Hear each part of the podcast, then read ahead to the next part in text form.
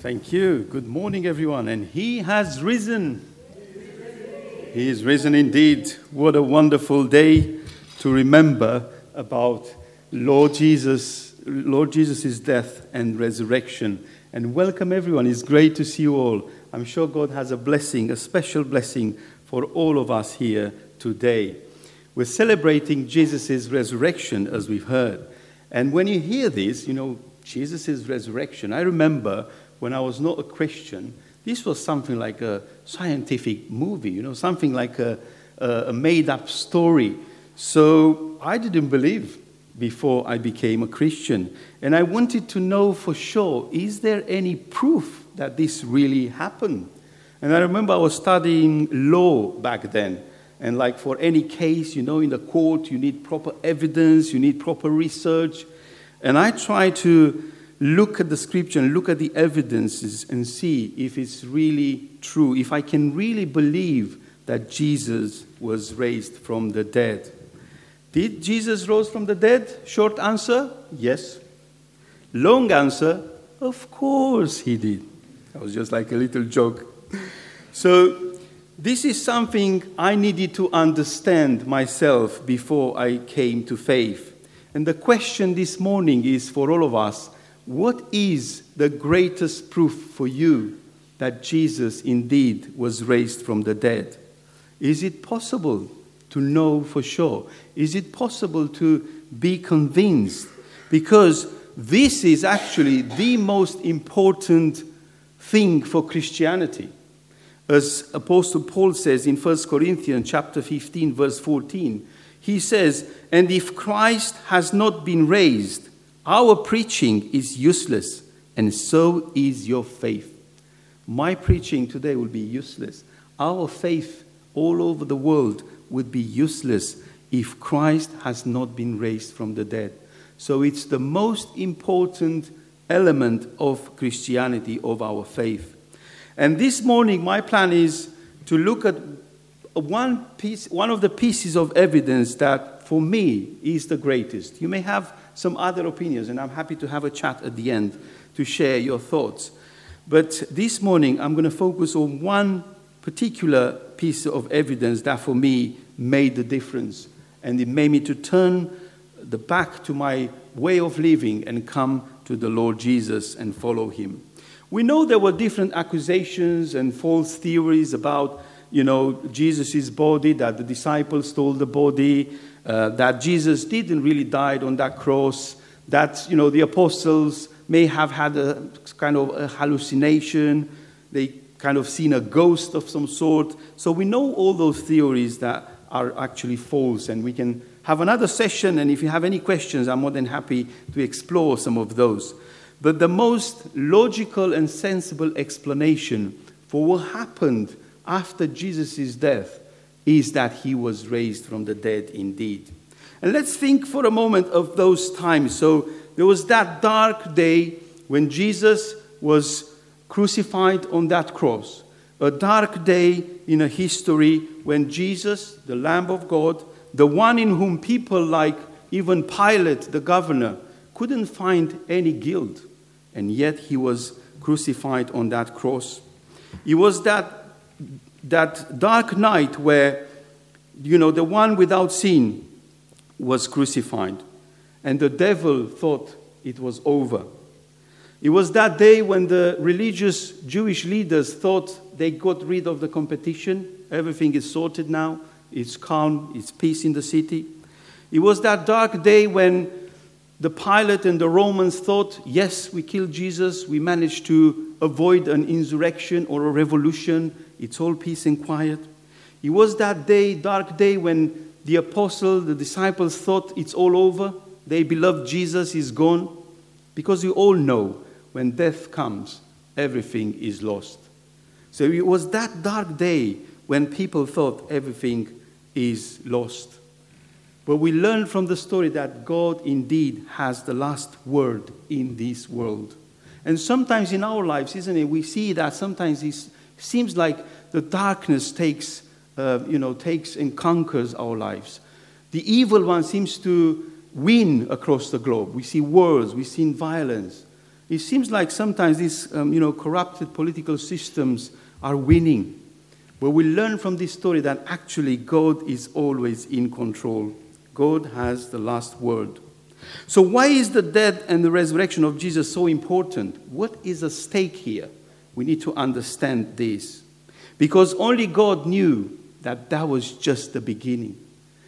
Jesus' death and resurrection was just the beginning of something God was planning since He created the world, since He created us as humans. Jesus stayed on that cross because He came to fulfill God's plan for us. And it so nicely says in here in 1 Peter chapter 1, verses 20, 21, says about Jesus, He was chosen before the creation of the world. Do we hear these words? He was chosen before the creation of the world, but was revealed in these last times for your sake, for your sake. Not just because God was, you know, bored in heaven and went in some sort of a show. Through him you believe in God who raised him from the dead and glorified him, and so your faith and hope are in God. So here it says, before the creation of the world, of the world, Jesus was chosen. And after that dark night, that day and night that we heard, Jesus was put in a tomb. But there was a morning. There was a morning when everything changed from tears to joy, from desperation to new life, from death to life again. The morning that Jesus was resurrected, that changed the history forever and changed my life and changed your lives as well. The heavens could finally see the evil in the face. Because here on earth, the evil one wanted to kill and wants to kill and destroy everything and everyone that worship and follows God. So the universe could finally see God's grace and love for us. The righteousness of God also was demonstrated because the universe knew that God said from the beginning when Adam and Eve fell and, uh, from the grace of God and they choose evil in their life. We know God said, The day you're going to listen to the evil one, you will die. You will die spiritually, you will die physically. And the universe wanted to see how this holy, holy, holy God can reconcile his righteousness, his justice, with his love for his creation, for us for his children. And that's what happened on the cross. Finally, someone had to pay for, someone without sin, someone without guilt, was able to pay for all of us who are guilty. And in this way, God's righteousness and his justice could be finally reconciled with his love for each and every one of us. His holy nature was reconciled with his loving nature. And this is so well described in Romans chapter 5, verse 18. It says in here, consequently, just as one trespass resulted in condemnation for all people, so also one righteous act resulted in justification and life for all people. For just as through the disobedience of one man the many were made sinners, so also through the obedience of the one man, the many will be made righteous. Jesus was the second Adam. He came to rescue us. He came to pay the debt that none of us could pay. And this is so well described here. In Romans chapter 1, verse 7, again speaking about God's righteousness, it says, For in the gospel, in Jesus' resurrection, in other words, the righteousness of God is revealed a righteousness that is by faith from first to last, just as it is written, the righteous will live by faith. Believing in this Jesus, in his resurrection, God clothes us in his righteousness. And that's why, in his love, we can spend eternity with God the Father forever. So, this is the meaning, the importance of the resurrection. It's God's righteousness, His love, and our salvation, all in one there on the cross and Jesus' resurrection. So, going back to the greatest proof for me that made me, made me change my mind is the fact that the disciples, the ones who followed Jesus, the change in their life for me after Jesus' resurrection is the greatest proof that he really raised from the dead. Something so radical must have happened that the disciples and the first Christians changed their lives so radically. In those times, let's remember, the Jewish people were so religious. They had the Torah, they had their rituals, they have their synagogues programs, they have the Sabbath. They have so many embedded rituals. That was their life. That was their life for centuries. So something so radical must have happened that actually those many Jewish people who came out, like the disciples and others, and proclaiming the resurrection of Jesus, that's amazing, unheard of in those times. So let's bear that in mind when we think of these events. Something must have happened amazing because to proclaim Jesus' resurrection was such a dramatic change even with the price of losing their lives, being expelled from the synagogues, rejected by their families, losing everything they had. Why would you do that? Why would you do that unless something dramatic happened?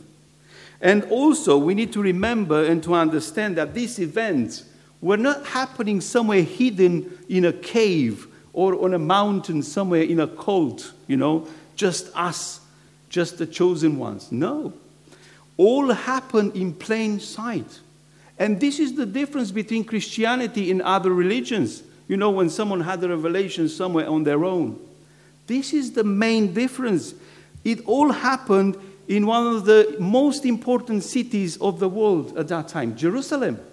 In the middle of Jerusalem, in the middle of the, the chosen people, it was all in plain, plain sight. The Romans saw it and knew. The Jewish religious leaders saw it and knew. The disciples saw it and knew. Everyone saw it. And plus, more, more so, there were people all over the world coming to Jerusalem at that time because they were celebrating the Passover. As we read in the scripture about Simon of Cyrene, the one who took and carried Jesus' cross. He was there, he, he witnessed that and even his life was changed. The tradition says he was also the father of the disciples Rufus and Alexander.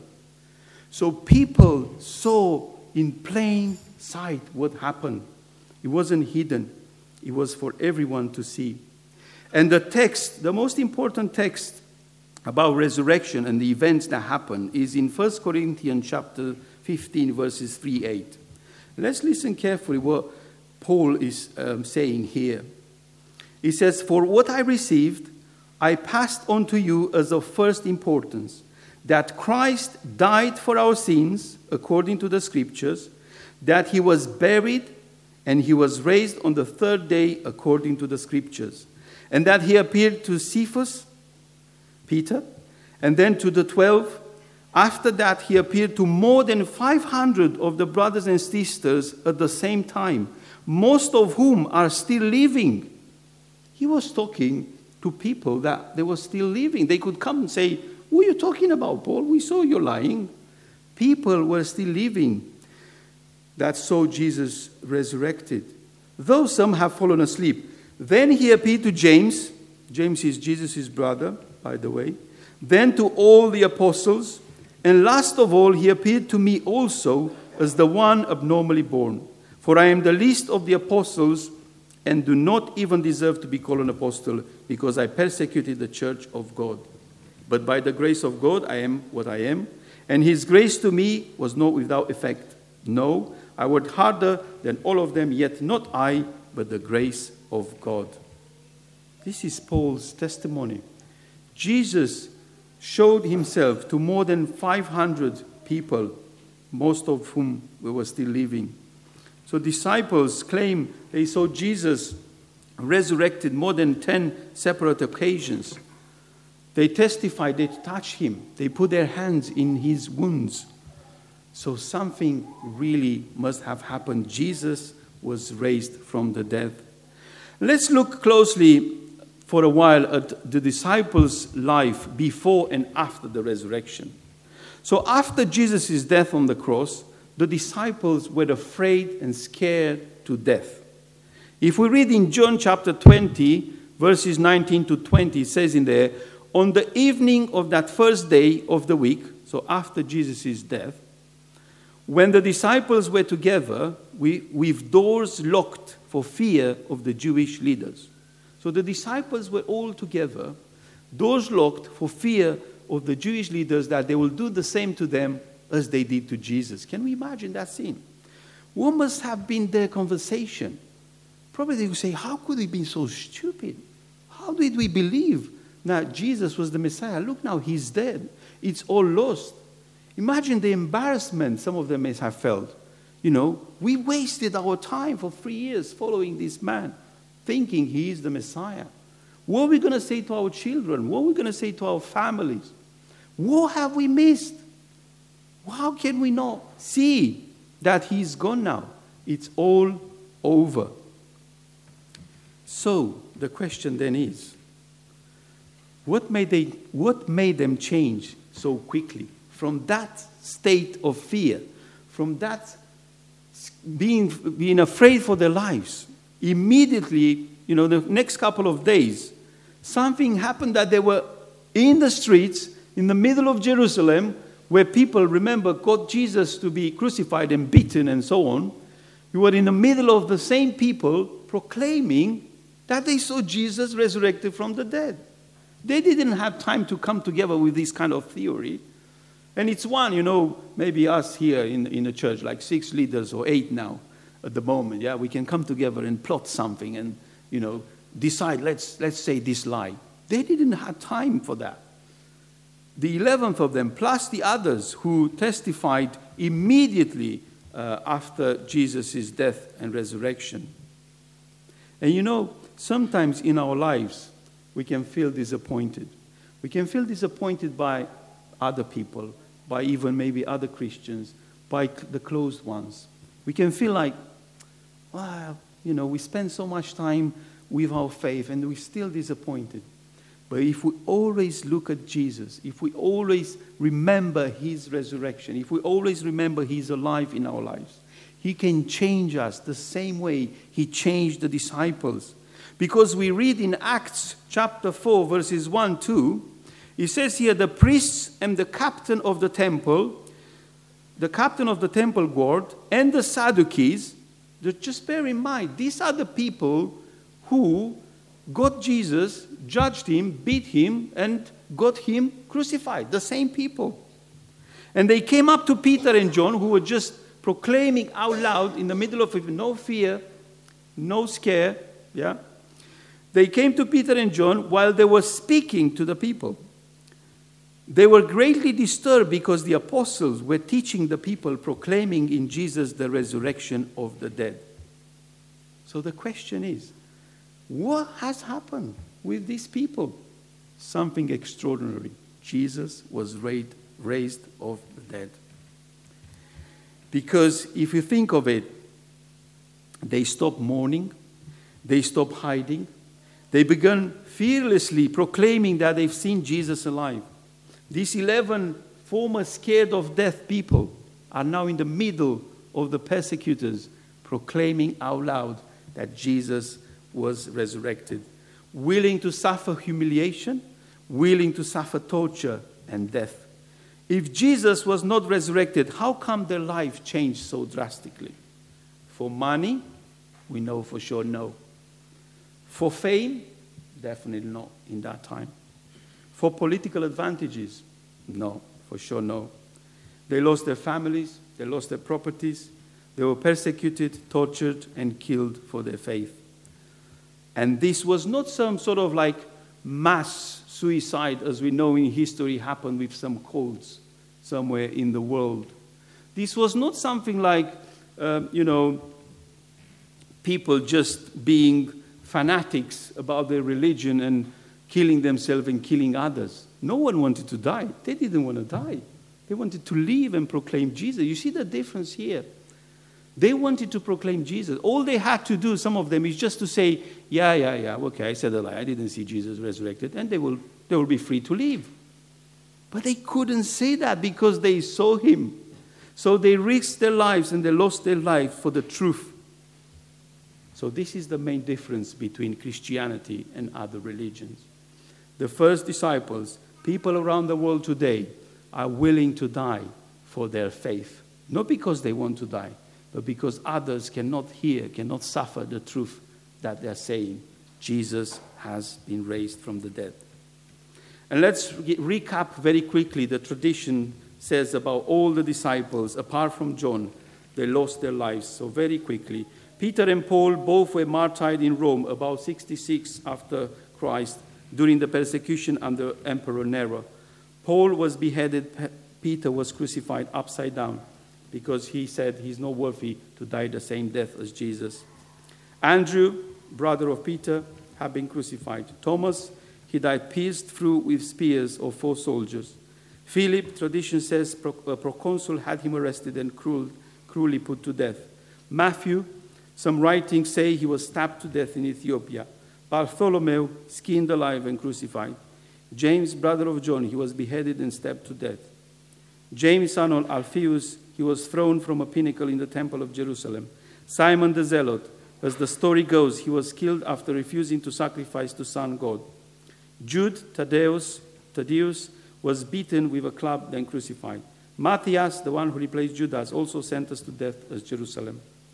John is the only one who tradition says he died of natural death. Not to mention the thousands of other Christians who were uh, killed, as we know in the Romans shows, uh, and uh, martyred in Rome. But despite this, despite this, the faith, the new way, as it was called in the, in the Acts, gained terrain through the blood of the martyrs and overcome the Jewish tradition and conquered the Roman Empire in just maybe 100 of years. Something radical must have happened. Jesus was raised from the dead. This, for me, my friends, was the point in my life when I said, There is no way this can be true. There is no way I can carry on with my life as I did. So, the question this morning is so what? What do we have to do now?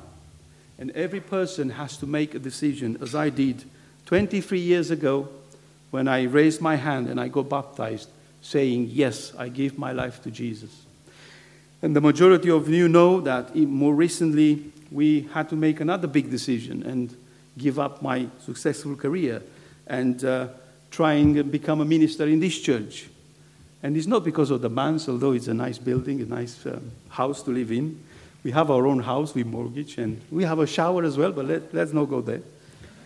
It's not for the job because, you know, we have a, a great job, a great career, but it's for this reason that Jesus has been resurrected from the dead.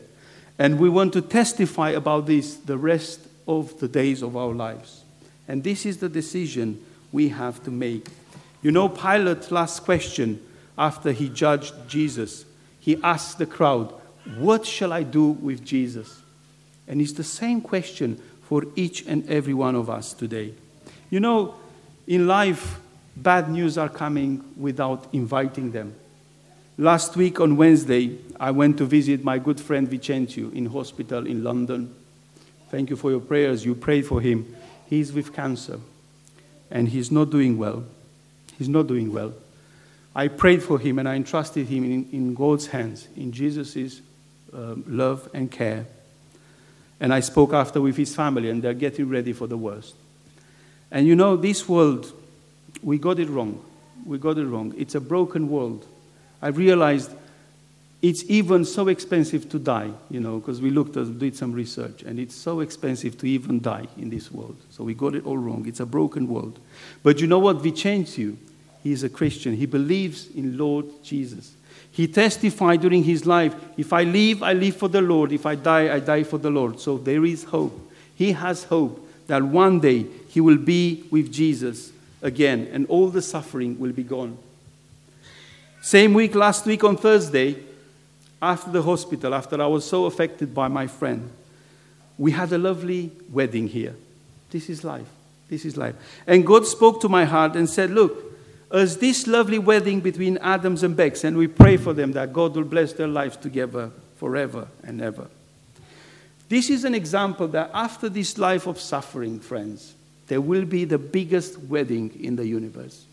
When the bride, all those who followed Jesus, who believed in Jesus, the bride will meet their groom, Jesus, in heaven, on the greatest wedding of all. And just like in marriage, when you make those vows forever, Jesus will be with us forever and ever to the end of times. Jesus, you know, with Jesus, because life can go upwards and downwards, but with Jesus, we can always go upwards. So, what shall we do? And I'm asking this morning on Easter Sunday do you have faith in Jesus Christ that you will be with him forever and ever? Because if Jesus rose from the dead, he is the most important person in the universe. If Jesus was raised from the dead, this is the most important event in, uh, in the universe. And you know, if we know that, we're not going to let small things in our lives to disturb us from there. You know what I mean? You know, days are going by and one by another. You know, sometimes you get so distracted, so affected by so many minor things you spill coffee on your tie in your way to work and your day is ruined. You have an argument with, with your wife for nothing. You all those, you know, you know those moments. You try to clean the house with the kids in house and it's like shoveling the snow while it's still snowing, you know. We all have those moments. But when you know the biggest truth of all that Jesus was resurrected from the dead, everything else becomes secondary. Everything else becomes secondary. And you know, the truth that the truth is that Jesus rose from the dead. And it says in the scripture in Matthew 13 44, the kingdom of heavens, Jesus, is like a treasure hidden in a field. When a man found it, he hid it again, and then in his joy went and sold all he had and bought that field. That treasure is Jesus. So the question for us this morning are we ready to give up the things that are keeping us away from Jesus and grab Him and hold Him. And take Jesus in exchange of your anxiety. Take Jesus in exchange of your fears. Take Jesus in exchange of your insecurities. And I'll promise you, you will never regret it. Because He is the Lord of Lords, He is the King of Kings. So, what I'm going to do, I'm going to wait for you at that table there. If you want to make that decision in your life, please come forward. We're just going to pray for you. We're not going to embarrass you. We're not going to say uh, weird stuff. We're just going to ask Jesus to come in your life. And we're going to just pray for the Father to bless your life. Or even if you want to rededicate your life, or if you just want to thank Him, let's pray together this morning. I'll wait for you at that table after the service or during the service. Don't leave this place with a, with a hole in your heart.